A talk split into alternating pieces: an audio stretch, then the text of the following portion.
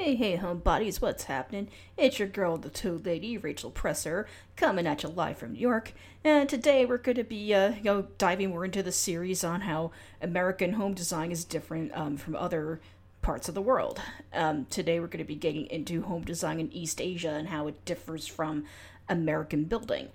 Um, so I've actually covered this mostly from the urban planning perspective and mostly from the size perspective as well because I had a difficult time like really pinning down anything specifically about um, energy efficiency and usage. I was able to find well, more conclusive information about that when I was researching how European home design is different than you know how we have it here. Um, yeah, so when I was like doing some you know, some research into various East Asian countries because hey, they're not a monolith. You know, they eat they're like you know because I, I looked into you know Japan, China, Korea, Taiwan, a couple other places, and yeah, that they there's some commonalities, but also a lot of really really stark differences. If you just want to talk size alone, um, the smallest um, homes that, that you're going to find will actually be in Hong Kong, um, around 400 square feet. Um, and I was just, you know, it's not really surprising, you know, given that, you know, it's a really densely populated area. It's about, like, in terms of land mass, it's like maybe roughly the size of, you know, of, of New York City if you, like, also glommed on a little bit of Long Island and Yonkers on top of it. But it's something like four or five times the actual population that we have. You know, so yeah, and East Asian housing in general just tends to really be built for density because these areas are a lot more densely populated than the United States is. Like, take Japan, it's maybe roughly the same landmass as California, but has about one third of our entire country's population um, living there. So, yeah, housing's definitely built for for density. It's not oh, it's not like the same dynamic as it is in the states at all. Um, even like when you talk about suburbs in like in China, for instance, um, maybe uh, like Japan to a slightly lesser extent, just since I've not um, at the time of recording, I have not been to China, but I've been to Japan before, and um, it's just that when you when you say suburb, like in those contexts, it's definitely not like American suburbs. Like when I found pictures of suburbs in China, like it reminded me, yeah, a lot of Brooklyn or even like where I am in the Bronx, where you're gonna have tall buildings, a couple low rises. Like it's not as you know like densely packed with like tons of like 50 story skyscrapers everywhere you look, but yeah, suburbs um have a way different meaning. Like the biggest um, central component to urban planning that you see in like you know in Asian communities is that it's based heavily on convenience. Like when we when we think of suburbs here in America, you know, we tend to think of space. You think about sprawl. You don't really have that in East Asia because space is at a premium. In fact, I actually found some like really like crazy, you know, far out um you know like statistics just on home prices in some of these countries. And because space is at such a premium if you wanted to buy like an american sized home in hong kong you're gonna have to plunk down like 40 literally 47 million dollars or more which yeah that that's just really really wild. That's yeah. So yeah so you may be in for a little bit of a shock you know if you're thinking about yeah like doing an extended stay or you know, if you're thinking about maybe leaving the country, um, yeah, it's something that can definitely come as a shock to you if you're if you haven't like lived, you know, in a city like New York or LA most of your life like I have. Um, yeah, it's not just a matter of getting used to small space, it's also just getting used to, you know, like building structure and planning that is specifically designed for density. Um and so because, you know, like homes tend to be smaller and multi-generational. It you know it's a can it's not just a matter of it like being a shock you know coming from america. It's also just that because the culture you know is based like much more around convenience and like being like more mindful about what you buy it's not really yeah you're not like gonna have like the space you know to like devote you know to certain like, you know you're not gonna have like all the space so to devote you know, to certain functions like you would in america you know it's like hey if you want to like yeah go go swimming or something you're not gonna have a pool on the premises you know you're not gonna have one in the backyard.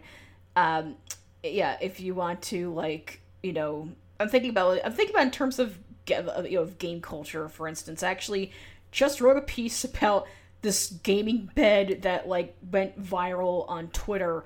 Um and so i'm really fascinated with this myself. I'm not gonna lie if i could ha- if i could have a queen size version i i'd buy one. That that shit looks really awesome. Uh that originated in japan because you don't really have like this you know you only, you only have the space for a living room and making like you know like tons of um you know cabinets and other things that you need to store games and gaming gear. It's just not i mean while gaming culture you know has a huge bedrock in japan it yeah it's still a very different dynamic because like something i found really cool was when i went out when i was like you know going out um you know wandering through tokyo and osaka i found um there's like a ton of different arcades uh, which i thought was really cool because you just don't really see that like in the states much unless it's like specifically meant to be some kind of novelty like I think there's like a little chain we have um here on the East Coast called called Barcade, and there's some other place. It's a, it's not ringing a bell right now, but there's this one I always go to in Raleigh, North Carolina, every time I'm there for an industry conference. Um, oh god, I can't. I'm so sorry. I don't remember what, what the name of this place was, but I'm there for every East Coast Game Dev Con, and um, yeah, like they have a whole bunch of arcade cabinets. Like it's meant to be yeah, like this fun novelty of sorts. Whereas I was just amazed to see that it's like you know that it's you know this far in the 2000s and we have so many means to play games now, and yet I actually saw like pachinko parlors and like literal arcades like all around Tokyo, and not just in Akihabara where you have that geek culture element.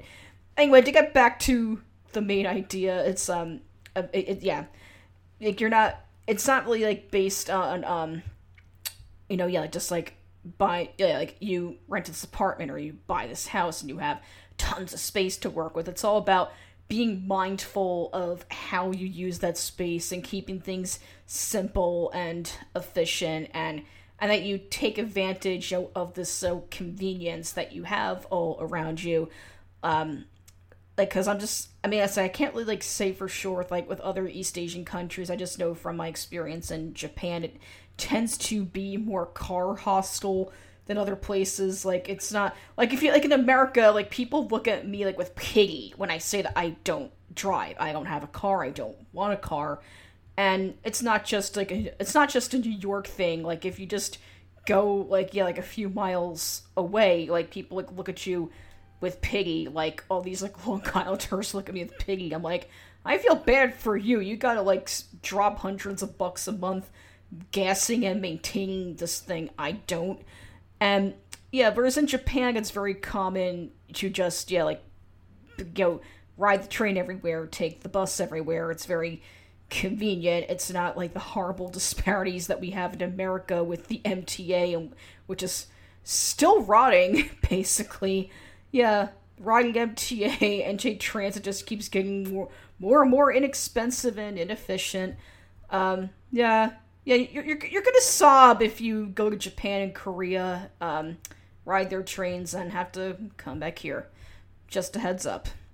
So, actually, speaking of Korea, um, what's really interesting about Korea, and I was just looking, um, um, you know, how home design there differs than it does here because I've talked to you most about about Japan and China, got a little bit into Hong Kong. Um, Korean homes are actually freaking enormous, even by our standards. Um, when I was looking up, you know, like what the average apartment there, you know, looks like, you know, not not just in big cities like Seoul or Busan, but I was just you know curious though to see like you know, what the average like square footage was. Like it was I think something around like 1,200 square feet. Some even go up to 3,000 square feet. Like, um, newer Korean condos are a little smaller, but yeah, but like but the but the old school ones though, yeah, like meant for you know larger multi generational homes, um, could go up to six bedrooms. Um, I thought that that was really wild because like when you hear about six bedroom homes in the states, um, like either conjures up you know an image of like yeah these like totally unaffordable like luxury apartments where you know it's you know it's, it's some hedge fund manager like who doesn't even like use those six bedrooms or it's something like uh yeah you have a large family you're moving out to like total bumfuck because you can't find a home that really fits your family um in a regular suburban subdivision. Like that's like what you tend to think of when you hear about a six bedroom home over here but apparently um six bedroom condos actually are somewhat common in certain pockets of korea.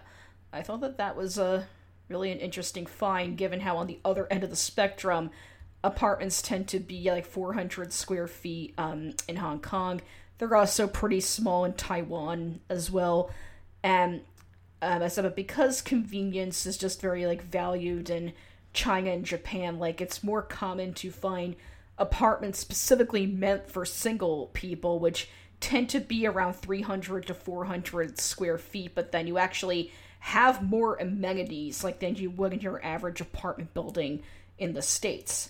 And I just thought that yeah, that was actually like a really um, good use of um, of, you know of space because over here you're either like renting an apartment that's just like way too big um, for you or you're stuck with roommates uh, well into your 30s uh, which has been the reality for millions of people in my age bracket.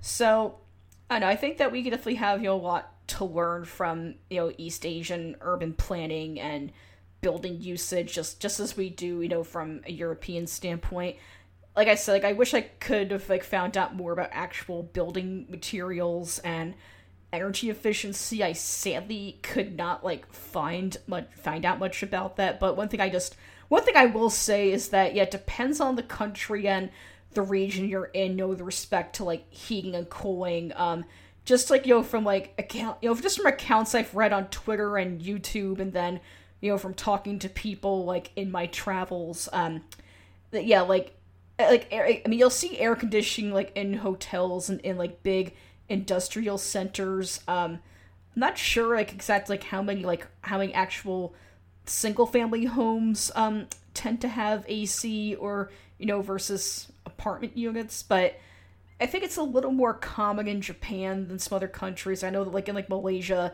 you don't really have AC according to what I've heard. Um, and then yeah, that yeah, that like winters um can be extremely brutal. So, you know, yeah, like heating can be a problem in a lot of like older homes in Japan that don't really have like the right materials meant to trap heat the way that European home design does. So if you're thinking of like yeah, like going to like, you know, like like the Iwate prefecture, like um I know like Morioka Morioka was one city I've been looking at. Um yeah, dress warmly if you're gonna go to a cheaper and more far-flung part of the country you may wind up renting some place that like isn't gonna be as warm as you may be used to back here so yeah um if you're interested in yeah learning more about you know about urban planning and home design in other parts of the world um, how they compare to here you might want to check out the series i'm putting together on homestratosphere.com give us a follow at homestratos on twitter and I'll catch you again next time.